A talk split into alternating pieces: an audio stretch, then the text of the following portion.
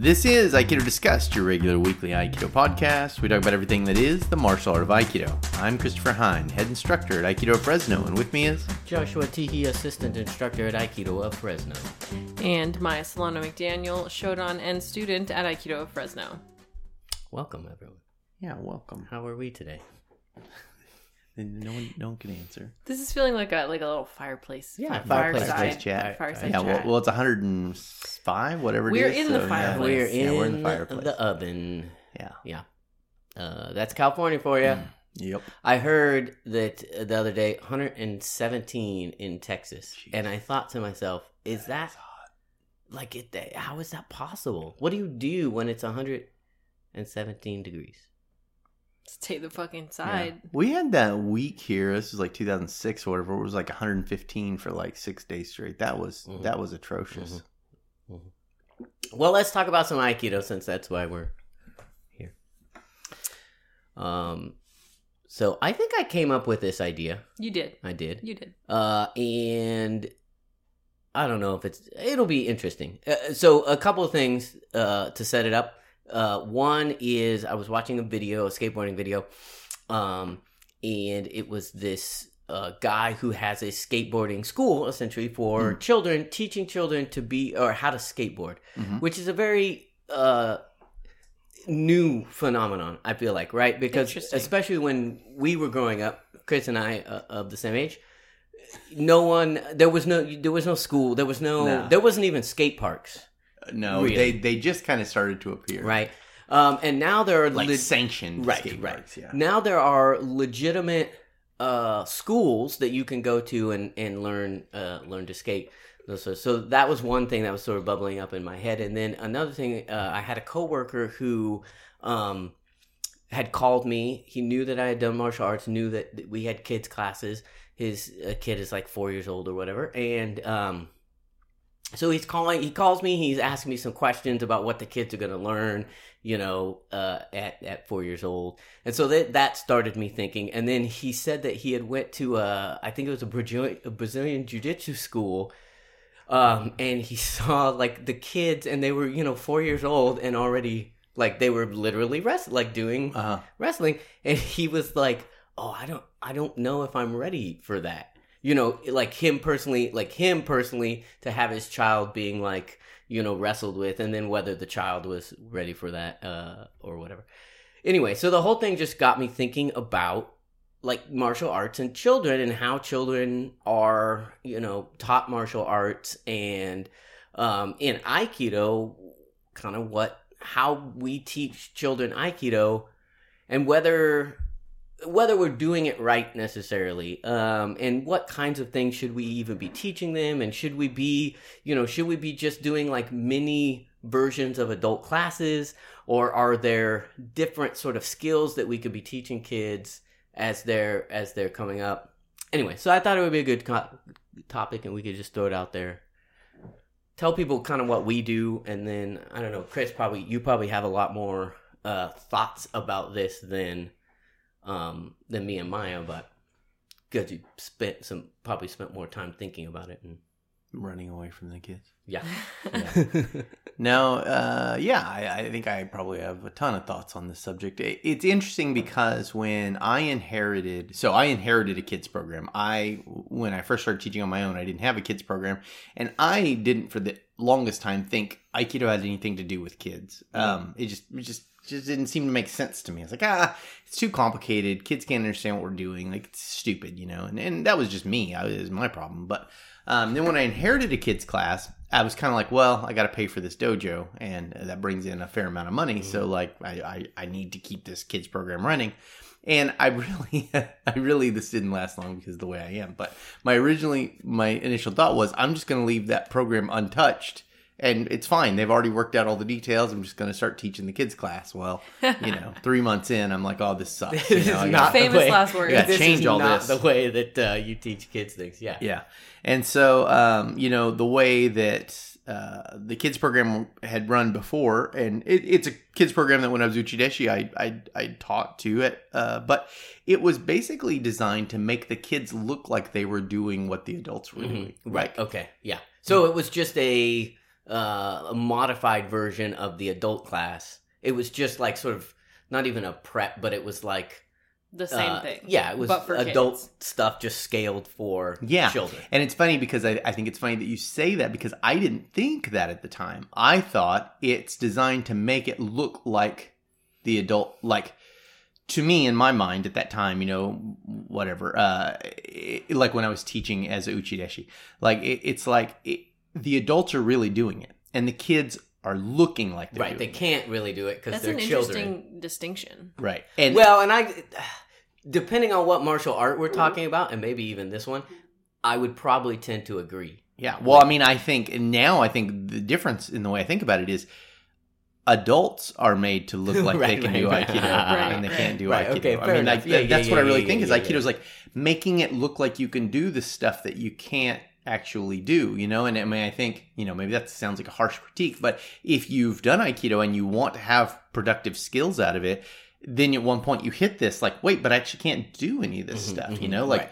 One of our patrons, I don't know, it was Scott Burns. Someone had said, uh, you know, like I, I'm still not that great at live aikido, you know, and it's like, you like know, like forty years, yeah, you whatever, know, a bunch of time in, and and I mean that's definitely the way I felt forever, and, and still honestly the way I feel now. Like I, I, you know, like while I feel like I'm on to it now, it's like I still am not nearly as good as I should be for all the time I've invested in, Yeah. you know, and it's because we didn't hash a bunch of stuff out. But this is a this is a different topic.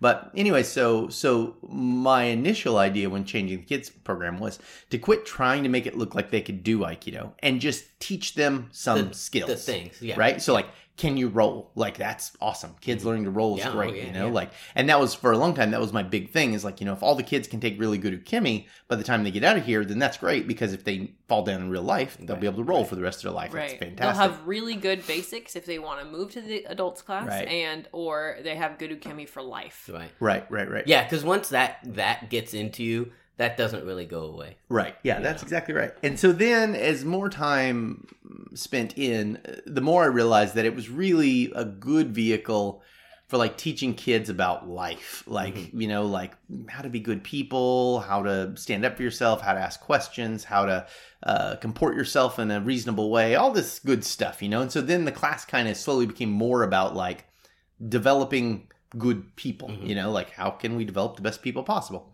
And you know giving kids who hadn't been held very accountable the ability to be held accountable and and you know giving kids uh, that weren't getting much of an ear uh, an ear you know like so so wha- whatever stuff they needed. So so kind of became about that for a while. And then you know my most recent tack is that like I, I really do just think you could teach kids aikido like uh, because i mean i think i know what it is now to learn aikido like and by that i don't mean like learning the system but learning to use the things that the system's pointing at you know Mhm. Right. It's not recreating forms. Right. It's Exactly something right. else. who cares that they can do the form of shomenuchi ikyomote who Right, really cares what i care about is that they would understand the skill set and how to apply the skill set when the skill set's necessary Mhm, you know mhm. So, I mean, I really do believe now that it's totally possible to teach kids. And in fact, in lots of ways, I think it's easier to teach kids than adults because kids are more physical. Like adults have got a bunch of weird shit going on. Mm-hmm. Yeah. And so it's just easier to teach kids. Well, and, and uh, kids also don't. They do and they don't. But it's easier to get rid of this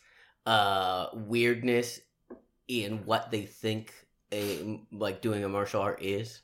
Because I th- I feel like a lot of times for adults, that's the a a giant hurdle to overcome is getting rid of their concept of what they think they're learning Mm-hmm. and actually getting to the heart like just doing what we're showing them because they always want to do it in some you know Yeah. special way because they're doing some special thing whereas kids they don't know any better so you just tell them like move walk this way move this way keep your hands and they'll do it because they don't know any you know Right, right, right. i also feel the closer they are to uh being babies uh the the better their like the better and worse i guess but kind of the better their body skills are in a lot of Mhm. ways um because when you're a little baby on the ground you have to crawl around you have to use your body efficiently or whatever um so a lot of times i'll look at like the little kids once they kind of get some things figured out and be like man that that kid moves way better than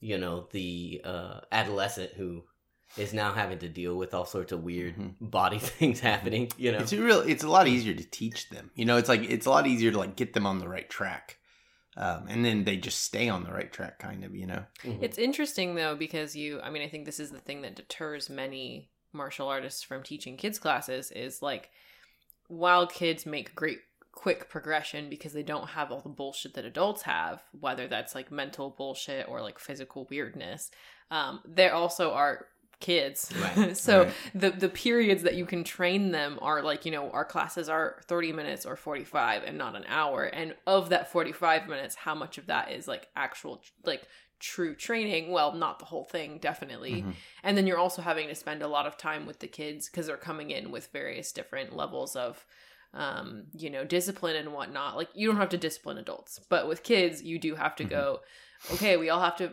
bow until Right, we, we- Mm-hmm. all bow together at the same time we're gonna figure it out and so that kind of detracts from the like learning the skills of aikido. That's it for sure. So, um, for the most part, at least for us, you've sort of de- devolved a little bit or, or taken out like what we would consider like adult Aikido stuff. Um, but still, you know, like the kids do know how to use Shomenuchi, you know, Ikkyo, Omotewaza. We still do that, for instance.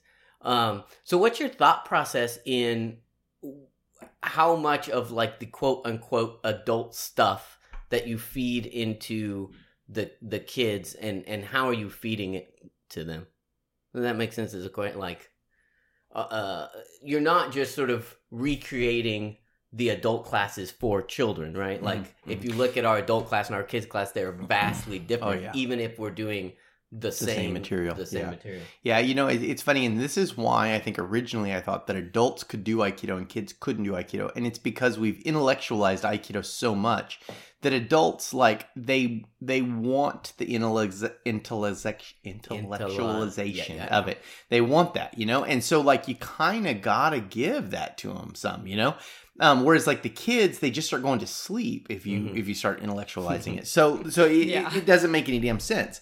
So it's like you know everything in the kids is like you know poppy and exciting and like boom look at this look at this look at this let's try this can you do this can you do this can you do this and then like that all just kind of stacks up naturally and so like a lot of times adults will watch kids class and go I didn't know that I didn't Right. know that I didn't know that you know yeah um, because it's just it's just taught in a different way. Whereas the adults like much more from a much earlier rank. You know, so three kids tests in, the kids really don't know anything Right. about Aikido. You know, like they know like the stuff we do, and that stuff will all start accumulating until eventually they do start knowing what Aikido is. You know, by the time our kids get high up in the kids ranks, I feel like they do understand what Aikido is. Like, you know, Yeah. they're starting to get that, but they don't get it for a lot longer. Whereas the adults, a couple tests in, and they they totally know what what we're teaching. Mhm. You know, Yeah, the kids are getting it in like very bite-sized, chewable pieces Right, pieces. where the right. kids, I mean, the adults have to chew on it on Mhm. their own, so to speak. and I can just you know you can just say you know so like if I'm talking about a suspicious person to an adult, I just say a suspicious person, and everyone knows what I mean. But to a kid, I'm like, what does suspicious mean? right, right, right. Well, it doesn't necessarily mean that they're acting just weird. Well, it doesn't, you know what I Right, mean? Like, right, right. Um, so it's just you know the communication with adults is so much faster. Um, but in that, also I think it's sometimes a lot of stuff doesn't get conveyed Mhm. because it's, Assumptions are being- assumptions are being made. Yeah, yeah. It's just interesting to me because uh, I think one of the things that you could say as a as a parent or as a uh, so with a lot of other martial arts, jujitsu or whatever, you take a kid, you put them in, they're immediately like doing it Mhm, in quotes, mhm, like you can see it Yeah, yeah, happening, yeah. right? Um, and with Aikido, especially like with what we're doing, that might not necessarily be the case. Like you wouldn't necessarily watch one of our classes uh, and go like, "Oh, I see the martial art that they're doing." Does that Mhm, make sense? mhm, Like mhm, mhm, you would be able to see all of the different things that we're kind of putting in there in terms of the you know skill sets or whatever. Um, but it's not like uh, karate, you know, where Mhm. the kid is, you know, going to be able to show some uh, form mhm. start to finish, and, and you can point to that and go, see, Mhm. look, look what he knows, you Yeah. know. I mean, I think it's in you know, like I, I, you could argue, depending on the school, that a lot of schools have this. But to me, what is a signifier that our kids are learning Aikido is the way they interact and comport themselves Yes. around class. And Yeah. so like you can see in our senior ranks, all of my kids act a very particular way Right. when class is going on, which is like they are courteous, kind, friendly, control themselves, know when to sit, know how to move, know what's proper and what's improper. Like, don't, you know, so when we have new kids in who don't do that, they don't laugh at them. They just like look at them, you Right, know, like, right. "Hmm, that's not what you do. or they you know, will tell like- them like, Yeah. "Hey, that's not That's not how we that's not how we're Exactly doing." right. Like you need to kind of shape up. Yeah. And so like that to me is like and that's that's you know like the way I talked about like progressing how you know could kids fall was my first idea if that's important. Yeah. And then like you know can kids comport themselves that's like the second stage you know and it's like all my kids have that now. You know like all my kids can fall, all my kids can comport themselves. And so to me that's what you're learning and that's what aikido is about learning also to me. You know Sure, it's like yeah. learning how to comport yourself in the world like in a way that you don't get into a lot of conflict, right. you know? I think when when parents are putting kids into hobbies, activities, whatever you want to call them, they're doing they're doing one of two things. They're either putting them in to gain a skill. Um, okay, aside from having fun, of course, um, putting them Hmm. in to gain a skill, or putting them in to to figure out to, to get some self discipline. And I think many parents put their kids in martial arts for self discipline. Right. Now, I think that's confusing now that we have more martial arts that are more sportified. So, like Mhm. Brazilian Jiu Jitsu, they're doing it for the Brazilian Jiu Jitsu skill. Mhm. And I think then again, when we enter into the conversation of well, what is self defense? What, you know, the, are these learning, these kids learning things for self defense? I think we come back around to the uh, self control, self discipline piece, like you're saying, Mhm. because comport like having a child who can follow the rules and listen and you know control themselves like there is a reason for wanting that stuff that I think a lot of people don't think about. Like parents just go, I want my kid to follow the rules, Right. which is great. sure. But beyond just wanting your kid to follow the rules, it's good when you need you need that in a bad situation or the kid That's needs right. to be able to handle shit. That's That right. is the real implied reason. And I think some pe- people kind of forget that like that's how a kid is going to probably take care of themselves Exactly. if they need to. Yeah, no eight year old, I don't care how good he is at jujitsu, is going to armbar a full grown man. It's Right. just it's just never going to happen. And so like, but a kid can recognize a problem and stay away from a problem. A kid can handle things in such a way that it doesn't escalate. A kid can do all these kinds of things, you Yeah. know. Yeah. Um. So And there's so many kids that need that basic level That's of right. self-control, self-discipline, all of that stuff. And and a, some kind of cool skill that can be a later time thing. yeah, Right. Well, and so that's what, you know, like if we like if you're looking at our class, like there are very few so the the in the the testing uh, you know, syllabus. Mhm. The stuff that they're learning what would be an actual aikido form is that does that even exist in any of our kids uh testing really?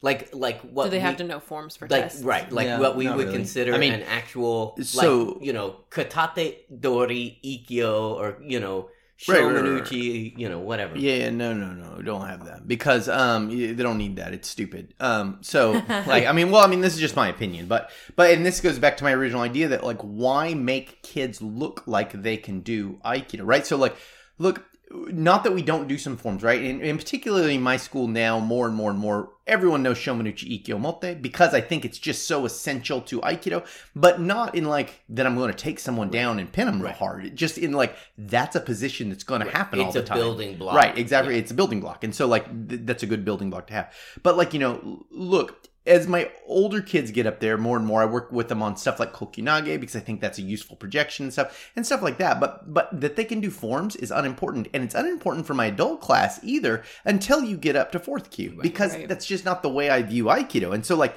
making them look like they can do Aikido versus understanding and being able to apply Ikkyo or Aikido eh, are two different things. And so, mm-hmm. like, I don't care if you look like you can do Aikido. I want you to is do is Aikido. that different than i mean so right now what you're saying there there's it, that philosophy is no different for adults and for kids Mhm.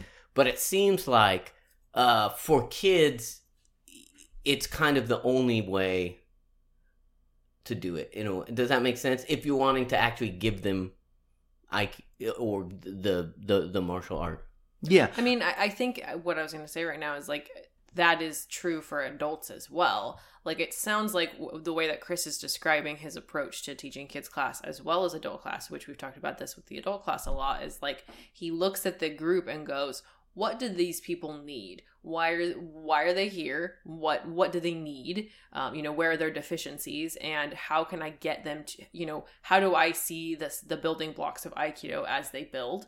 what levels are they at and what you know what do they need Mhm. you know what i mean and it sounds like despite the the way that the aikido classes look different the, the adult class looks different than the kids class. You're doing you're using the same tactic which is instead of going i'm teaching everybody x today Mhm. you look at the class and go okay we have these levels of people here. These people you know we're going to have to focus on discipline today because we have a very undisciplined group so we're going to focus on that. And then once we can all do that then we'll go to roles then we'll right, go to right, right. you know? Um, and i think that is like you know it's not about here's the basic blank curriculum and we're going to follow it a b c d instead going what do these people need? Why are they here? You know? Do, is so uh, teaching them, and Aikido is different. Uh, One of the things that I think is great about it and why it is so uh, kind of good for children is that, like at its base, it is not necessarily uh physically like dominant like you don't your physicality doesn't play a big role in you understanding or being able to Mhm. use it um that being said, does it make sense to even, for instance, you know, you look at a, a, a martial art like Brazilian Jiu Jitsu or, you know, like they like to teach little kids boxing and stuff. Sure. I think we've talked about this Sure. before, but does it even make sense sometimes to teach a little kid how to punch in terms of like, if we're looking at self defense, when it's like, you punch me all day, little kid, no matter how strong you are, it's not gonna it's not gonna help so like why you know why teach it i think this is i see this all the time we do it actually sometimes but uh little kid doing shomenuchi uh ikyo for example Mhm. with a grown adult Mhm. who's on their knees Mhm, mhm. and you're like what are you Right, right, right. like what if what are we what are we really trying to right. to to give them um you know the way we do it there's there's some explanation that comes in like whatever and some of it's just kind of like fun also sure, sure, like sure, play sure. um I mean, the amount of time I spend to so many is a form we do in everything, um, from my you know practice and application class all the way down to my kids' classes and my littlest kids' classes, um, and that's because, like you said, it's a building block, and so like you're going to use that building block in my school for all of your Aikido career because that building block can set up everything, right? And so like. I just want you to know the building block for that. I don't expect you to ikkyo anyone, Mhm, right? mhm. And the amount of time I spend with the little kids, which is literally like maybe three minutes Oh, some yeah, classes. Yeah. Do Shomenuchi Or- Ikkyo. yeah. You get in two reps, done. Right, We're done, right, you know? Um, versus, you know, like in my adult class, even my adult class, we don't really work on it unless you're getting ready for a test that has that kind of material on it. We don't really work on it that much, you know? You might spend Right. 10, 15 minutes working on it and that's about it, you know? But, but, and that's just because it's a building block. Now, teaching a kid to punch, if you're going to develop a boxer, and they start at whatever six, I think now. Um, maybe it's a little older, but anyways, like so, if you're getting a kid who wants to be, uh, you know, uh, competitive amateur and, and go Yeah, on yeah. to a professional career, sure, you need to start getting those skills early. I mean, look at all the top seed boxers; pretty much all of them started at a very, very young age. And that's if you want them to compete in the sport. Now, then you have to compare that to what are they learning right now for Mhm. self defense? Because it's not going to be till that kid's about 13 or 14 that they can really knock the shit out of Right, someone. You know what I mean? Yeah, yeah. Even even with all that training, they just don't have enough mass to Mhm. do it. You know. Right.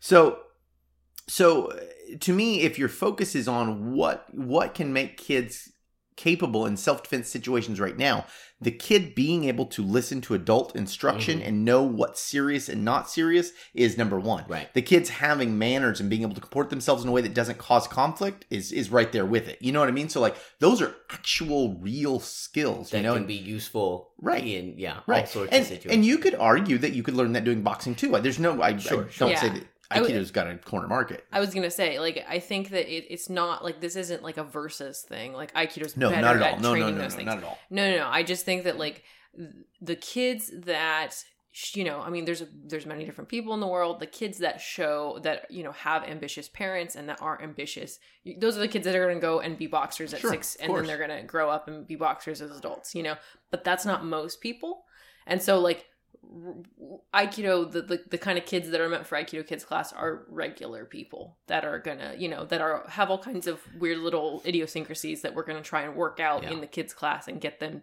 all on the same page Right. and that's the kind of people that we're talking about here Right. It's interesting too, though. Just thinking about this now, in, in like from the business standpoint or the standpoint of even being able to get kids in the door.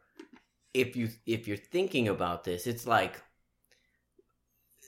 we're not only competing with, let's say, martial arts sports or otherwise.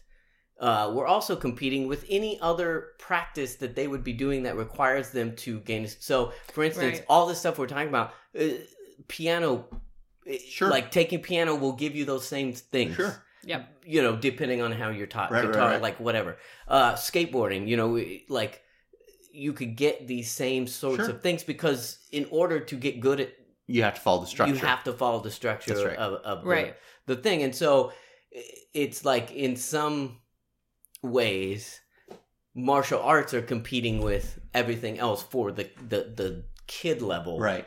Especially because, you know, how many kid, how many parents are actually like putting their kids into, uh, you know, Aikido or, or martial art f- for self defense purpose, Right. you know Right. Right. as opposed to whatever else they could be getting out of you know some some parents definitely are just doing it so their kids have uh, Something to do. some place to be some Yeah. Yeah, you know parents are just doing it so their kids can you know use their body go out and have a, a time to play Right. um, Unplug for a minute. some people are using it for a discipline purposes some people you know so Yeah. I think luckily for martial arts, m- martial arts has this reputation of one, ooh, cool, like edgy martial arts. It's different than a regular sport. So we get all the like people that are interested in like different stuff. So that's fun. And then we also have the reput- reputation of being like martial arts is for self discipline. You bow, you, you know, like Right, that is, right. we have that reputation. So luckily, while you can equally get self discipline in, you know, soccer or baseball or Ooh, whatever, yeah. like we have that reputation. So I do think that people come partially because like, oh, I'll put my kid in self like in, in martial arts Right. because that's Yeah. I what mean, we do. I, I think the biggest deal is, you know, like I think parents want, uh, for the most part, want their kids to get those kinds of abilities, and there's many places you can get it from. Because honestly, public school they'll get it to some degree, depending on how good the public school is. But it really comes down to two factors: what does your kid want to do, and how's the person teaching it? You know, if you like the person teaching Yeah. it, and your kid wants to do it, then fucking sweet, yeah, yeah, Put- yeah. done deal. Yeah, you know. yeah. And then to me, my my whole goal with the kids is to like give them those skills as much as I possibly can. This ability to control themselves and and comport themselves in good ways, um, so that when they get to a level that they could really start delving into this, th- it's immediately accessible to Mhm, them. You know, mhm. but but more and more like you know so it, it's hard to say because like you know aikido is this peaceful martial art that's supposed to bring the world together i mean that's real that's real in a way like it's a little silly and sometimes i you know tongue in cheek it when i say that but it's it's it's kind of real and and it's real and um i mean it's so weird because it's like that's a silly thing to say because it's so dramatic Mhm. but at the Yeah. same time it's like that really Yeah, is, what, what we're you're doing. trying to Yeah, do yeah, yeah. right like it Yeah. really is like on a real grassroots level that is what we're doing Yeah. um, anyways, but so I think that we could teach kids to play a game of Aikido that is really the same game that the adults play of Aikido. And I think they could get more time in because they, they won't hurt as much each other as much as adults hurt each other. And I think that honestly, those skills that you're learning in that game of Aikido are more useful to the kid right now than boxing or wrestling Right, would be right, to the kid Yeah. right Yeah. now against adults. You know what I mean? Sure, right, right. Yeah, if you were looking from a strictly practical, Yes. I want my six year old to, you know, be able to handle himself against, uh, you know, an adult who's trying to Right. do them harm or. or and I mean, whatever. the way that I look at Aikido, I think it's the only martial art that even has a chance of doing Mhm. that, really. Like, except teaching your kids firearms, you know. Like, I mean, Sure, sure. and I mean, for some people that's ridiculous, and some people that's perfectly reasonable. I don't, I don't care. I'm not making a moral judgment, but like, teach your kids to use firearms. Well, they're a serious self defense Yeah. factor right now. Of course, then you've got a kid who Right. shoots guns. Well, I so that was Right. the other the other thing. You know, when my coworker was saying, you know, he, went into this Brazilian jiu jitsu and they were wrestling around little kids, like whatever. Um, you know, part of the thing with something like that, where you're actually teaching uh, a child something that that could hurt another child, um, is that you know, are they ready? Are they ready to understand what that even means? right, right, right. Because Yeah. children like to play. And so if you're teaching them to wrestle around, are you also teaching them the difference between what you're doing there as a sport or as a like whatever Right. or as play? right. And I don't think you necessarily have that same sort of um problem with aikido Right. at least for me you know that you don't that that you're sort of building in that idea of what this thing is uh, at the same time so even if you know we have four year old kids who i guarantee won't couldn't understand if you taught them to kick and punch i don't know that they would understand that like there is an appropriate time to kick and punch Right. you know Yeah, what 'cause i'm saying four. yeah. Yeah. Right. um, or wrestle around so if you're teaching some little kid to wrestle around Whereas basically, what You we teach kids is uh, escape if someone's trying to hurt Right, you, and Right. that is something that might Right. be quite possible for a kid. Right. It's it's much more difficult to weaponize escaping. Right, That's Right. exactly Or, right. Than it you is know to- running around or Yeah. whatever Right. it is yeah I mean, I think it really. I mean, I think what Chris said is true. Is like it really comes down to the teacher and how it's being taught. sure Um, because I I, think I think in a Brazilian Jiu Jitsu class, you could have an attentive teacher who says like rem- like talking about consent. and i'm sure you right, know, and like i'm sure talking about like tapping when you know, and like respecting the tap, and like that's a whole, a huge way that you could teach kids to understand like we're doing this together. This is cooperative. When someone says you stop, you stop. Um, but there also maybe is no conversation about that, and so like it, you know, what what is nice, and I'm just highlighting what you're saying again that like Aikido has the like the reputation of being the art of peace. So hopefully there's an implication there that what we're telling the kids is that this is peaceful. Right. We're not using this Right, to right, do anything to anyone else. Right. i had just never really even thought about you know that idea of you see it all the time you you know little kids uh you know uh, Yeah. 10 years old black belt like whatever Breaking boards and uh, whatnot. break a board, like Yeah. whatever, and and th- and really thinking it through of like what is their level of understanding of the thing that they're doing, other than like I'm breaking a board, you know, Right. I know. I, I- which I thought was interesting, Yeah. and and I think that's kind of a thing where when you present something to children uh, in in the same way that you would present it to an adult um, and you're not really necessarily you're just giving them the same sort of things it can get kind of skewed you know what i'm Mhm. saying like Mhm. Yeah.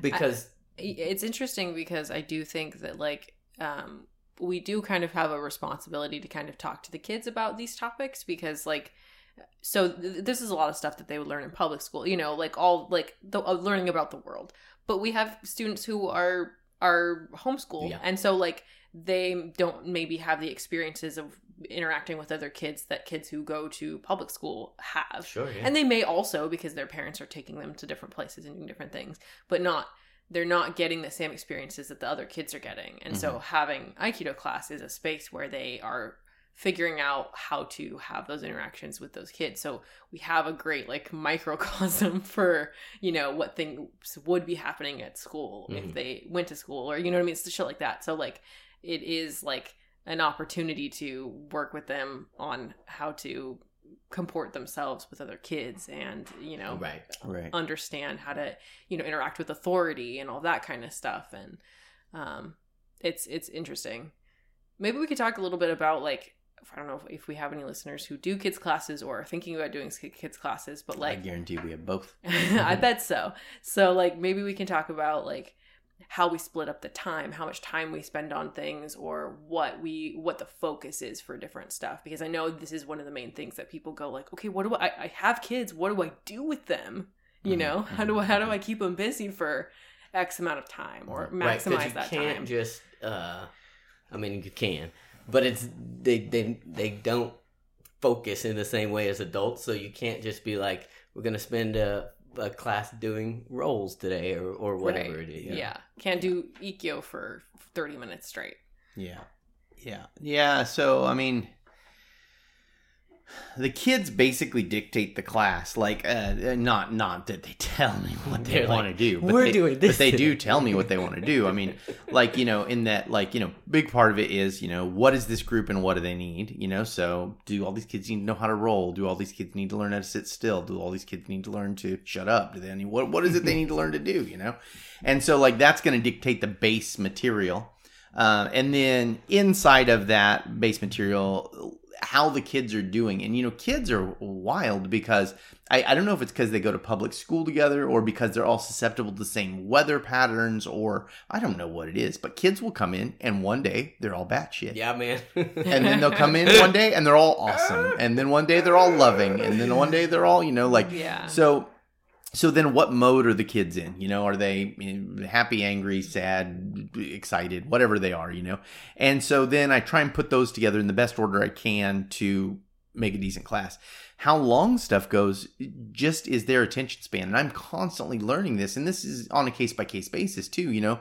You have to watch the kids. You can't just run them through a program like or maybe you could but I, I don't find that to be successful. there like has to be with some wiggle room. there yeah there has to be a lot of wiggle room like which i mean i have no problem teaching i teach my adults class basically this way too but but it's like i watch the kids and you can see their little eyes glaze over when they're just not paying attention anymore and once they stop paying attention you've got a minute maybe Before- until they start acting Yeah, up yeah. and then once they start acting up trust me if they're acting up before you've got on top of it it's going to be way harder to get them back on track than it is if you can catch them before they get off track right. and so like I just watch their little eyes, you know, and and, and when they glaze over, it's like, oh, it's too long, Yeah. you know, and and I mean, I'm sure you guys have heard me say it because sometimes like, oh, I ran that too long, you know, because I can just tell. I'm Yeah. The kid's I gone. made a you know? mistake. Yeah, and and so then it's like, okay, well, how do I quickly catch up? And like you know, I'm always thinking of like, how do I shift it? As soon as that happens, Mm-hmm. because I know that they're going to run out of attention. And teaching them doesn't really take any effort as far as like the material, because I know the material inside out. Like any adult in my school up to like, I don't know, by the time you're probably a sixth kyu, you could, you know, all the material for their kids' class easily, you know? And so it, that doesn't take effort. What takes effort is like watching them and going, okay, what are we going to shift to Mhm. the second this kid flips out, right? Because they're, they're, they're headed to flip out right now, you know? Yeah, I really like. So I was thinking about this. Like kids love, of course. I feel like most people know this. Kids love, um, like organization. They love following a schedule of Mhm. sorts, and we do that in our kids class. Although it's a very loose schedule, but I like that every kids class we bow on in the same way. We get on the mat in the same way. We bow on in the same way. We sit on the same side of the mat, and then when we get to warm ups, which we do every day, you you have them do warm ups, but it, it changes. And so if it's a hot day, you might have them do shorter warm up. If they have a bunch of energy, it's a longer warm up. If somebody needs to work on a certain thing, then we're going to do more rolls or like you Right. have wiggle room within the structure. Right. And I really I think that's so important because the kids know to predict that they're going to get to do warm ups Right. um, and they rely on that. Um, but there's still wiggle room so that they know that you're paying attention to them. So when it's super hot and we're all f- freaking hot, like you, you can end it a little early, and they are grateful for that and they understand. Right. And the same thing with the, the game at the end. I think they're all always looking forward to the game because pretty much all kids love games. yeah. So like you can kind of hang that over their head as like, well, if you're wasting time, then we might not get to the game. Right. Or if you act out, then you'll have to sit out during the game. Or you can hold that as like a you want to do this, well then we got to do this other stuff first. Right. Um, and that kind of gives them something to like look forward to and rely on. Right. You gotta, you know, it's kind of like uh like sports too, where it's like you have rebuilding seasons and shit, right? Like this is true because like you get enough kids on your side of a certain age, and like a lot of the like maintenance stuff you don't have to do because they know to do it. They set the example, and all the other kids want to be like them, and so they do it too, right? But it's like we've had long rebuilding years where it's like. I was on this kick, Josh will tell you, of together and nicely, right? Which uh, everyone grew to hate hearing me say. But the kids did their warm ups like shit for a long time. If you looked at my kids now, it's like no one does their warm ups bad. They all do their warm ups well. And if there's a slacker or someone new, they all just get on them. And so they do it. And that's because this group went through this period where I made all the kids do all the exercises together and as nicely as possible. And I sat and watched. And if they couldn't do an exercise, we started again from the beginning. You know, so like, you know, hey guys, there's only going to be five warm ups today. It's going to be forward roll, crab, bear, um, Shiko, back What- roll, yeah. right? But you got to do that together nicely. And if you can do that, then we're through it, and we're gonna play games the rest of the day. That's fine. But um, if if you guys mess up and you don't stay together, then we're gonna start again. And so I had classes there for a while that all we did was together and yeah. nicely the entire class. We did you know. Oh, four wow. four things. There were several classes where that that was it, four things, but just had to keep doing them to get over and over because there would be one person who wasn't on board, and then everyone else would have to try to figure out how to get that person on board, or you know whatever. Yeah. And now, yeah, like Chris saying, that doesn't happen. Ah, you it's know, just effortless now. Like um, But but you've got to prepare yourself. That's going to happen, and I, I know that as these kids age out, if I don't have a really strong group coming behind Right. them, I'm going to New have some rebuilding right, time. right, Right. And that's just something you have to know as a Yeah. teacher that, that that's happened. Yeah, The other thing too, I think is really important is the buy-in of the parents, um, which is happening at the same time you're getting the buy-in of the kids. Is like you have to demonstrate to the parents that you are providing like a safe, obviously, but like a structured environment for their kids. Because mostly what parents want is the like structured environment. Um, that and and that the parents trust you to handle the kids while they're on the mat, Mhm. you know, and that they don't because like I know that you get frustrated when parents come up to the side of the mat and talk to their kid while their kid's on the mat or go, "Oh, don't do that," or try and comfort the kid if the kid's like crying on the mat or something and it's like And we it- often have kids crying on the. That's the kind of dojo we are. you slap them really hard once, and they stop No. that crying. that is not what we do. Disclaimer, that is not what we do. it's interesting. So, uh, have do you have like have you run into a situation? I haven't seen it, but maybe where um, a parent feels like their kids just aren't getting like what they expect them to get out of it.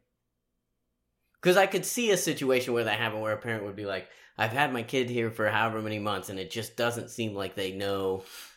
I mean, I, that maybe has happened a lot. Um, they just disappear. They I mean, just people just disappear. Yeah, so I don't. I don't know. Um, I, I don't really think so though. I mean, mostly the adults have been pretty happy. I can think of one time that uh, I changed the the way the belts worked, and one of the parents was real disgruntled, and they quit soon after because they thought that their kid wasn't recognized.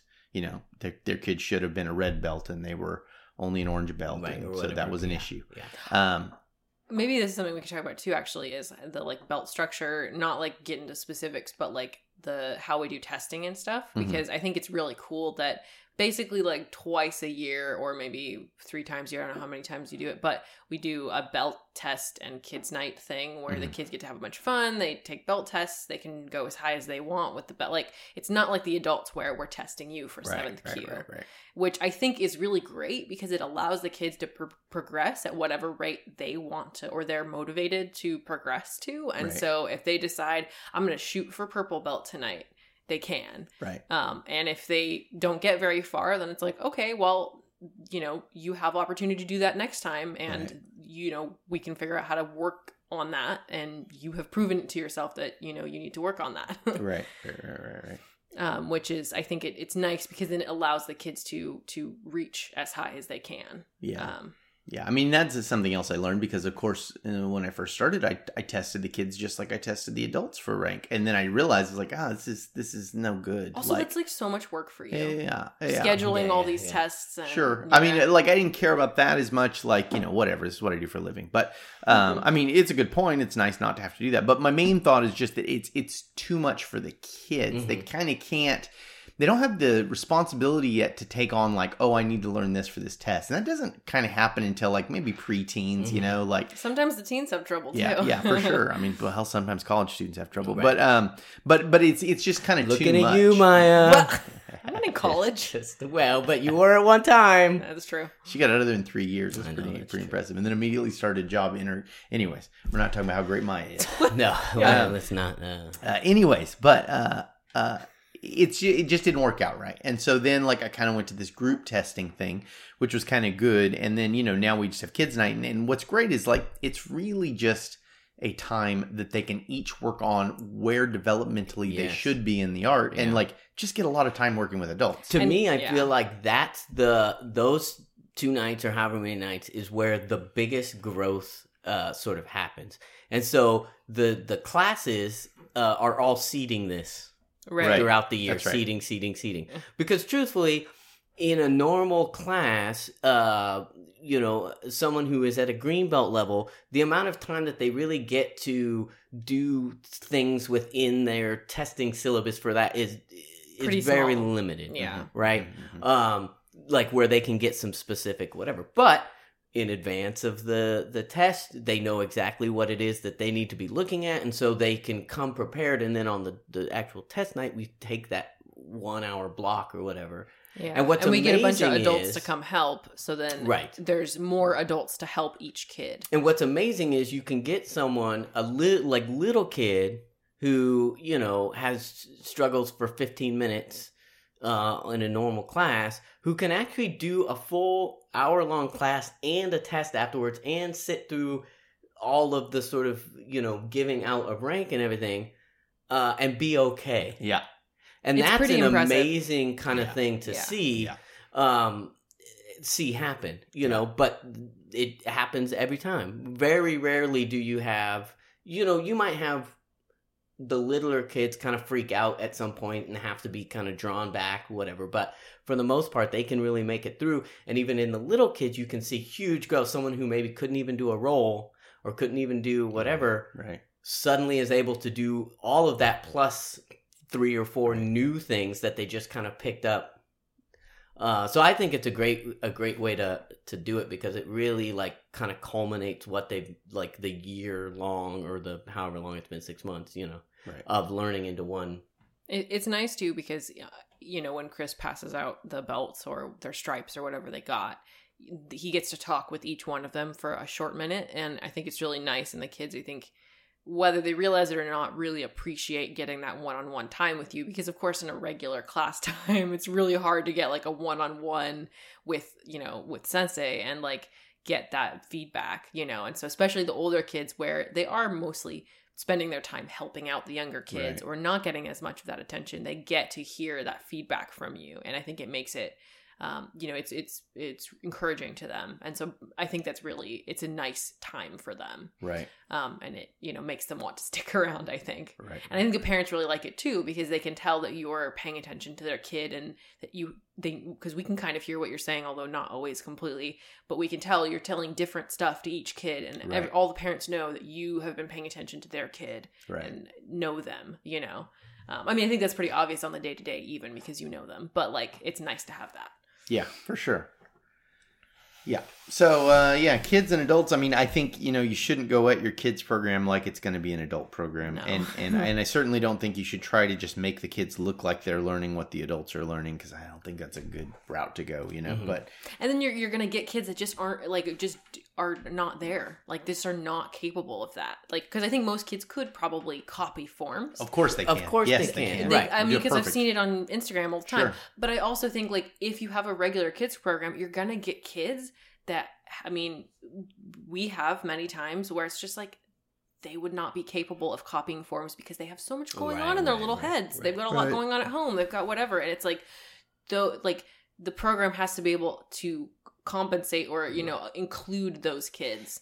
And I think you do have to kind of you there is this thing that you have to decide if that's what you want to do and and we have to you know but because I do think kids will copy forms. So if that's what you want your program to be, I suppose you could do that. Um and they will copy the forms and they can probably look pretty good doing it and they can probably get to a place where, you know, the question is what's behind it you know Mhm, what's mhm. the y- y- you know Yeah. it would be like in music sure you, they can play this piece of music can they improvise can they um, do they understand that there are other pieces of music in the world that there are other styles of you know and, um, and do they enjoy it? and do they right and do they enjoy it or are they just robotically playing because that's what they've been told to do you know Right. Right. Yeah, because more than anything, they'll learn through fun stuff. Like, Yeah. they like to have fun. who doesn't like to have fun right. Exactly. Jerks, jerks don't like to Jerks have fun. Jerks and a-holes. Like sometimes i don't like to have fun i'm like eh, this Well, seems like it might be a little Maybe maybe you need to look in the mirror, figure Yeah. out if you're a little bit of Yeah, a jerk. A little bit of jerk, maybe. I mean, that's probably not a bad idea. We're at uh, 49 minutes here, so I think we, we, did can, it. Uh, we wrap talked this about guy the up. the children's. I, I I don't know if this was helpful for people or interesting for people. I thought it was interesting. Like hearing my coworker like call and have these questions about uh it, it was the first time that I've really experienced that. Like I have helped teach kids class for a long time, but for the most part, I don't really interact with parents who or or have to kind of uh, answer their questions or or look into their needs or you know whatever. So it was the first time for me, and I thought it was interesting because I was literally telling him like, you know, he's like, what do what do they learn? I'm like, well, they, they like learn to sit there and be quiet, like whatever. and he sort of and he sort of laughs, you know, and it's like, well, and then I had to kind of explain like why that's something that's like important, you know, because I think that that might not be something that a parent would quickly would assume like right off like would think about right off is that like right, oh right, yeah right. just learning to follow directions And I think a for a four his kid was Right. four you know and so. I think a certain kind of parent, you know, like more of like the like hippie style parents would be like, why would you want a kid to just sit like we that's don't want ex- conformity Right, that's what I mean. Is like, why would you want someone who like is just like you know like a little robot or Yeah, like a yeah, little soldier? It's like, but I think explaining, like you're saying, explaining, like it's not about being a little soldier or something. It's about Right. being able to control yourself, self-regulate your Right. emotions, being like able to being yeah, able to express what you're feeling and knowing yeah. what's appropriate Right. and like you know cooperating and having fun together as a group and not doing your own thing when we're playing a game or you know like Yeah. stuff like that you know It's super empowering to a kid too once they realize that they can control themselves. yeah It's Mhm. it's a little addictive, you know. Mhm. Like when my kids sit and says that, they sit and says it like little samurai Yeah. right? And it's not because they're going to get beat; it's because they feel awesome doing it, right? Like they're like, Yeah. I can control my, I, I can look awesome. you Yeah, know? that's I mean the game that we've been playing recently, Zatoichi, where like in order to get nominated to be the attacker for the game, they have to stand super straight, and they man they're so good at it, Oh, yeah. and they really are like so intense because they want to play the game so bad, and Right. they're very good at it, and so it's it's possible, it's very possible. Very possible. all right let's go ahead and thank our patrons All right. Thank you so much to Danielle Pinsuti, Hmm. Kwang Ding Tian, Jim Sullivan, William, Glenn Hunt, Spain Abney, Logan, Rokujoku Nage is a secret technique, Heinrichs. uh, uh, Rokujuku, sorry. Um, Adam Nicholson, Matt Whalen, The Dirt Wasp Podcast, Nagami, Nagayu, Oh, I Wonder Who Threw Who, Jay, Food, that is all. PDFC, Pretty Decent Fighting Championship. I love it. Uh, Yarrow, assistant to the regional manager Madrona.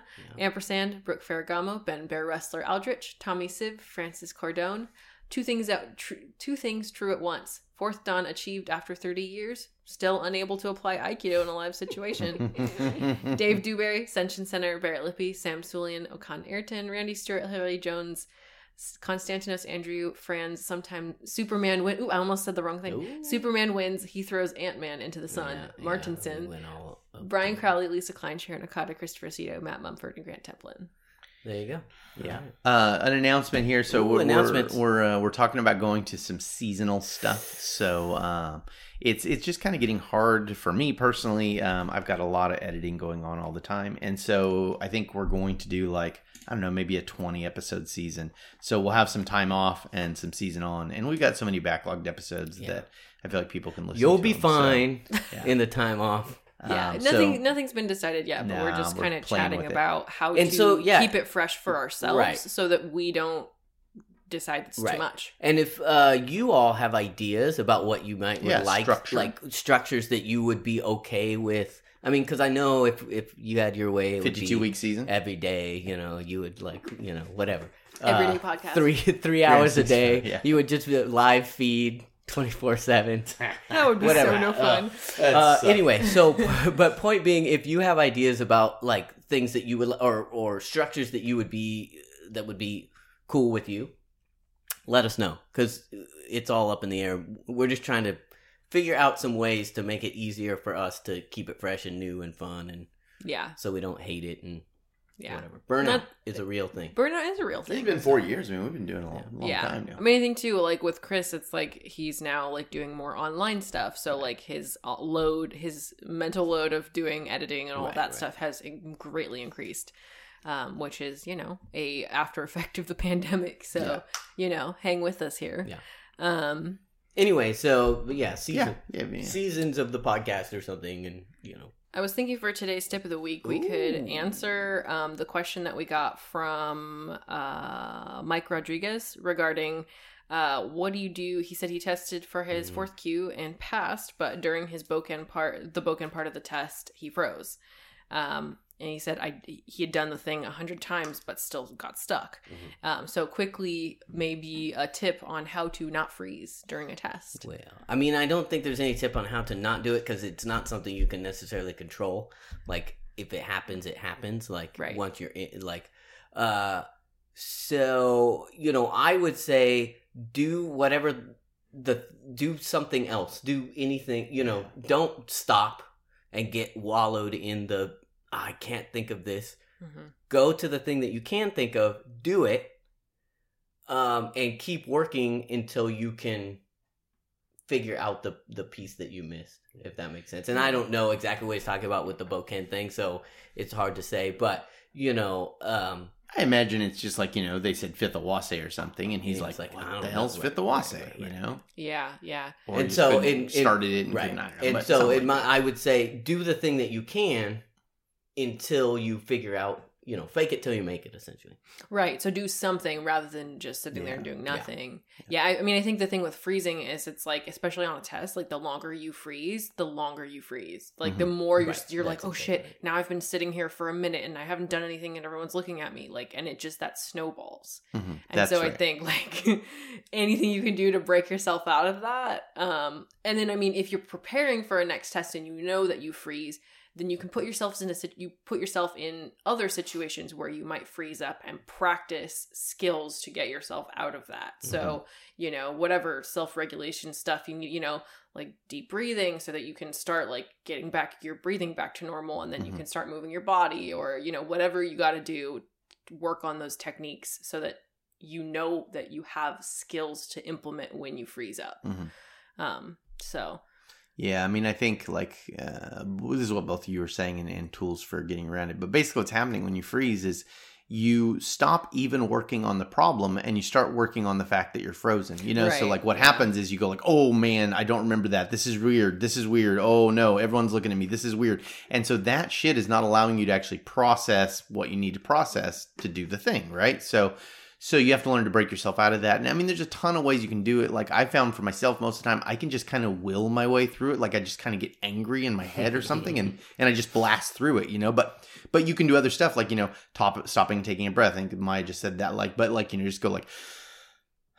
You can ask for a minute, like, can I have one moment, please? You know, but anything to stop yourself from the spinning, because once you allow yourself to start spinning, you'll just keep spinning, and it Yeah. won't get any better. It'll just get worse because then you start going, "Oh my god!" And it's been you know a minute now that I've just been sitting here doing this, you know. right. So so you got to find a way to break out of that. Um and and just realize that that's what it is and there's nothing wrong with that. And also it's never been as long as you think it is. right. So when you freeze you're like, "Oh my god, it's been 7 minutes." And it's like, "It's been 10 seconds, dude. Right. It's 10 Right. seconds, you Yeah. know? Yeah. So like you, you just have to find a way to reset yourself and there's lots of tricks, you know. You can pinch yourself, you can breathe heavy, you can um, take a moment, you can um, focus on something different, you can like Josh said just start doing something that you know you can do and that'll relax your mind enough that you can get on, but your mind's frozen and so you just have to find a tool around that. right. has that Yeah. has that happened to you? Um, not that I can. Well, not.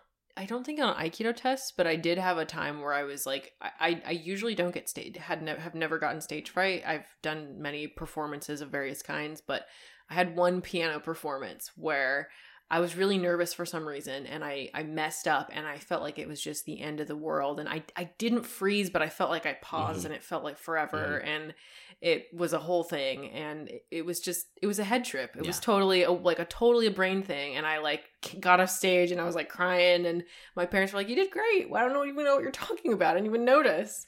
I- so like, you know, it's a totally like a brain thing. It's a uh, so because a test is a performance. I think these are good core like yeah. corollaries because I've had the same thing with uh doing like cover cover bands or Mm. tribute bands or whatever, and so there's a lot of uh lyrics that you have to remember. Right. And everyone knows the lyrics, I'm and, sure and, too. you know i know them i guess and sometimes i I know them like better or worse depending you know because it, th- th- there is a lot of like stuff to remember yes. Yeah. and there are times when you know if going out on stage if you were to go like uh you know here's the song give me the lyrics go i couldn't tell you what they were like i like even before going on like i would be thinking about it and going like okay you know, Whole Lotta Rosie, whatever the song is. How does it go? And I couldn't in my mind like think of the first lyric. Mhm. Right. Like just couldn't do Mhm, it. mhm. When you get out, when I get out on stage, if I just drop everything Yeah. and just Like take the leap of faith. whatever, Yeah. then it just comes out Yep, yep, almost automatic, Yep. right? Because it's in there, but you know, but I can't think about it, Right. Right. You gotta So I stop the spinning. right? Yeah. So I think there's like that thing of like getting getting out of your conscious mind, Mm-hmm. however you have to do that, and just letting your body kind of do its thing. You, Yeah. will be helpful. Yeah. I, I think uh, a lot of people don't understand, and like this, this maybe this way I talk about it's weird, but I think it helps me. You know, so you have a conscious mind and unconscious mind, and they're both doing stuff, and like they have to be friends. And the more they're friends, then the less you'll freeze up, because basically when you need one to take over, this is what Josh is saying that like he his conscious mind trusts his unconscious mind on stage and so when he goes on stage he can just turn his conscious mind off and the unconscious mind will do what it's supposed to because it does right? But like when you when you don't trust your unconscious mind and your conscious mind takes over and it starts analyzing what's going on it doesn't have the tools to do what it should do Right. because that's in your unconscious mind and it's not allowing you to access your unconscious mind because it's spinning in this conscious state. And so like you have they have to make friends you know? And, and that's what i mean by like i think i can just will my way through a lot of stuff because my they're such good friends that when one needs to take over i feel like it just pushes Right, through right. and the other one's like okay dude i trust you right? right? Like, yeah. I, I really do. I think the, the advice of just do something is so good. Like the more I think about it, is just like even if you do something completely fucking wrong, if you do the right thing after, which you probably will once you Right. start, because I felt like this where it's like I don't exactly knowing, but I'm kind of just moving, and then I Right. go, oh yeah, of course, There it is. there it Right. is, and then Right. you do it, and then Right. No one after your test, is, you know, is gonna go, oh, I remember when you messed yeah up and you did that you first. fucked up No, everyone's gonna go like, oh, you, you, but you got it right, so Right, like, right. who gives a shit, you know? right Um, yeah, I think And that's you- going to look much better on uh, in the performance aspect or the showing aspect. It's going to look much better that you just continuously were doing things than you stopping and going like staring out into space and not doing anything mhm. and then snapping into it and you know Right, yeah. But I would say like if you are so stuck in your head that you can't even move anything, like start with a breath. Look, you already moved. Like Right. you're, you're already moving your nose. Like you can right, right, you know, right, you can breathe. You're okay. And then, you know, go from there. Move little bits, move your toes, move something, Right, and then you right. can you can, you know, And if it slowly is start to chip away at it. you know if it is something that you do have a problem with like you know that you freeze then like what chris is saying it's a, a, a problem between your conscious and subconscious and you got to work on that however Right. you can do it so Yeah. Yeah. Yeah. Well, I think that was good. Awesome. That was a great little uh, tip of the day, week, whatever. I get Yeah. confused. Um, tip of Alright. the day tip of the week whatever tip of the yeah, season. tip, of the season. Tip of the, the ep- tip of, of the season. yeah. season. um, I like right. it. that's it folks Yeah, we'll, Yeah. we'll do this next week. Uh, send us your ideas for seasons and, and whatnot.